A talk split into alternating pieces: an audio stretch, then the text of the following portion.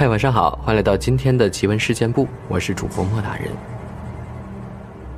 今天呢，我们来分享一些流传在中国各地的一些毛骨悚然的传说，来自爆萌的整理。网友懒得想，他说坐标太远，不知道还有没有人记得一九九一年迎泽公园的踩踏事件。那次事件造成了一百零五人死亡，死者不计其数。据说当天很多人在天空还看到了“女死”两个字。各种灵异说法闹得人心惶惶。我是几年前才知道这个事情的，查了很多东西才了解了大概的事情经过。不知为什么，每次想起这事儿，心里都堵得慌，特难受。下面是当初的详细报道。一九九一年九月二十四日，对太原人来说是一个刻骨铭心的日子。这一天，迎泽公园美海之光灯展现场发生了踩踏事件，原本喜庆的迎泽公园瞬间变成人间地狱。在混成一片的呼救声和哭喊声中，一百零五个鲜活的生命，永远停留在了那个夜晚。消息传出，举国震惊。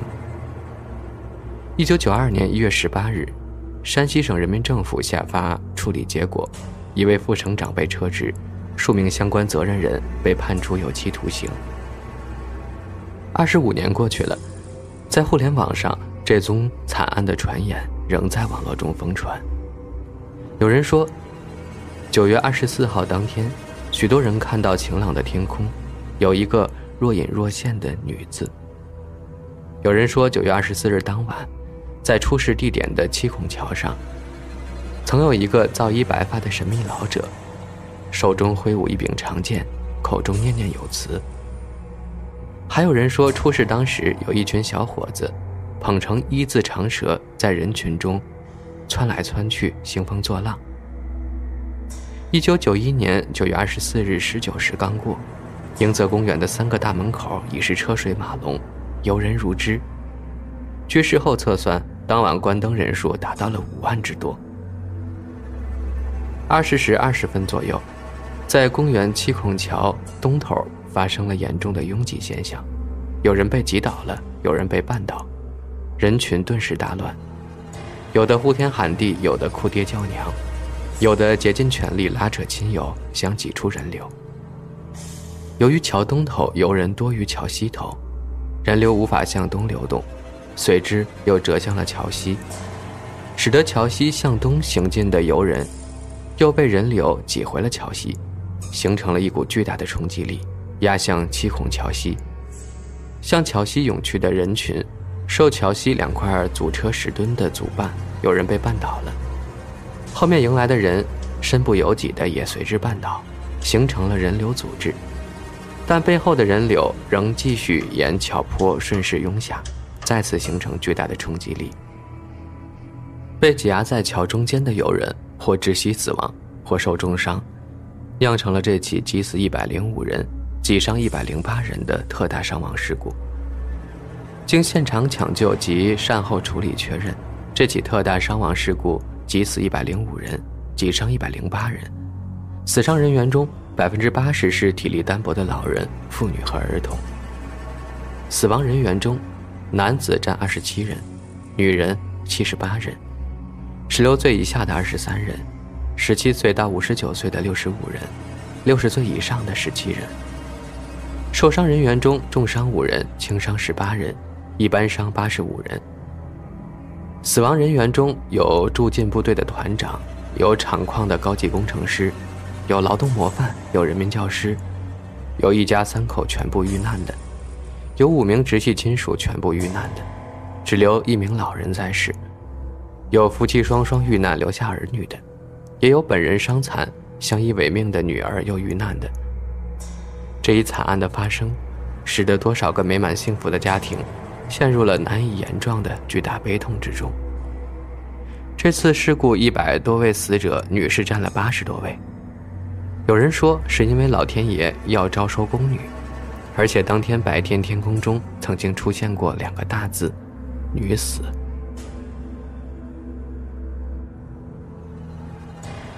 南方鬼屋，他说这是亲历的事儿。成都少陵路那边有个加油站，从那个加油站出来，沿到二环路往北走，右手边有个巷巷，走到巷巷里头去，那儿有个酒店，酒店叫啥名字我就不说了。好像是二零一一年上半年，我记得因为什么原因在少陵路附近开房住店。那晚我找前台开房，前台说客满了。我刚要走，前台忽然说还有一间，但是没窗户，价格要便宜点，问我要不要住。有没有窗子对我来说无所谓，难不说我还要看成都的夜景吗？于是我就定了。给了预付，就坐电梯上楼休息。进了房间，房间位于走廊最靠里头的头头上。一打开门，我就感觉房间没有人住过的感觉。房里的摆设啥的还好，确实没有窗子。我也不管那么多了，当时有点累，就直接洗澡睡了。那一个晚上并没发生什么奇怪的事儿。第二天一早，我就在前台退房走了。哪晓得刚走出来，一只手把我拉了回来。我转头一看，是酒店的保洁。保洁神秘兮兮地问我：“昨晚有没有什么异常？”我很奇怪，就说睡得跟死猪一样，没什么感觉。难道昨晚有警察来查房了？保洁待了一会儿，说：“没事就好。”他这么一来，我反倒有了兴趣，我就追问他。保洁就偷偷把我拉到角角里，这才跟我说了酒店房间的一件事儿。最主要的是，那房间就是我昨晚住的房间。那个房间一开始和其他房间一模一样，是有窗子的。有一天晚上来了一个客人住店，是个年轻女子，她在房里洗澡、看电视、睡觉，这都没什么问题。但睡到三更半夜的时候，怪事儿发生了。年轻女子朦朦胧胧中，电话响了。她接起一听，是推销的电话，骂了一通之后就挂掉了。刚要准备继续睡，借着床头的小夜灯，她突然发现，床右手边的墙上挂了一幅画，是人像写生画，画的是一个气质普通的中年男人。当时年轻女子没多想就睡了，哪晓得这一睡。越想睡就越睡不着。年轻女子总觉得墙上有什么东西在盯着自己看。一睁眼就是那幅画，画中中年男人的表情感觉有点邪。再一看过去，年轻女子一下子紧张起来。画中人眼眶里没有眼珠子。年轻女子赶紧把铺盖抓得特别紧，缩成一团，盖得严严实实的。心头一直发慌，不晓得过了多久，他才睡着的。到了第二天早上，他醒过来，忽然想起墙上的画，马上战战兢兢地看过去，这才发现，床右手边的墙上哪有什么画呀？那是一扇窗户。年轻女子当时吓得都哆嗦了。昨晚上的绝对不是梦，是真实发生的。于是她急急忙忙地退房跑了，为此还和前台吵闹了一番。酒店经理出面解决的时候，听他说了昨晚的事儿，肯定不相信。年轻女子就说：“不信你自己去睡一觉试试。”等年轻女子走了之后，酒店经理本来不信，但心念一动，万一是真的呢？于是他当天晚上就住进了那个房间。酒店经理那晚在房间里遇到了什么？他没有跟大家说。反正等他出来后，他马上去昭觉寺附近，请了个懂行的人来酒店看。那人检查之后也没说啥，就喊着把窗子给封了。后来酒店经理亲自监工，三两下就请工人把房间的窗子钉死封死了。为了让外界看不出来，又在那面墙上重新打石膏、刮腻子、刷乳胶漆，看起来就像是完整的墙面一样。天呀，原来不是画，而是窗户外站着个人啊！但看起来像画一样，太可怕了。李美刀，他说：“说一个我从饭桌上听来的吧，福建福州东街口大洋百货。这个商场挖地基时挖出过一批白骨，给开发商吓懵了，不敢动，请了师傅。师傅说这片以前是刑场，而且小日本在这儿埋过一批小孩。开发商就问那怎么办呀？师傅说孩子太小又太多，加上之前是刑场，只能安抚。”最后给出了个主意，每周五给烧纸点香，然后播一首儿歌，安抚一下小朋友。歌是草蜢的，《宝贝对不起》。以上是我听到的故事，其实听过就算了。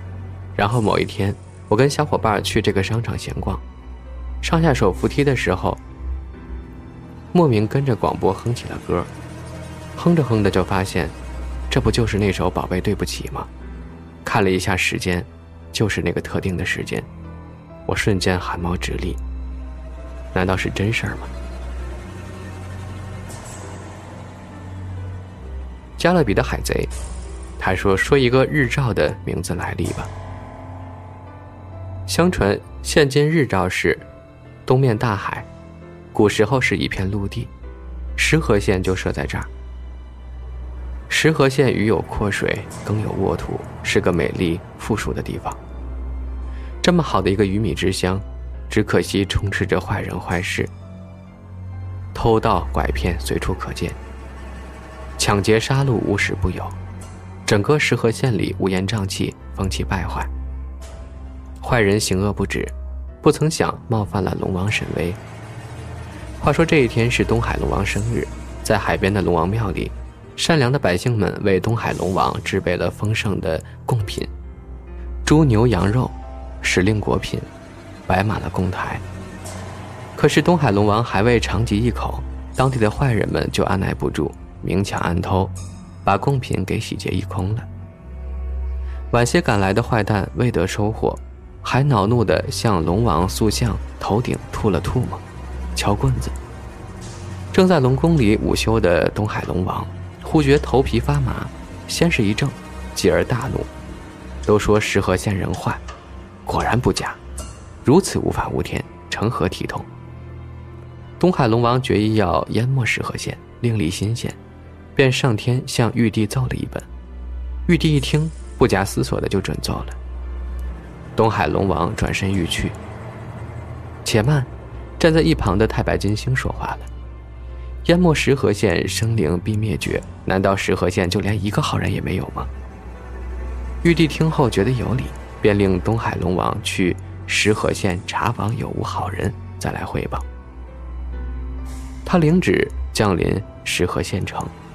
这天适逢大吉，人来人往，络绎不绝。东海龙王摇身一变，变成一个花白胡须的卖油翁，设摊叫卖。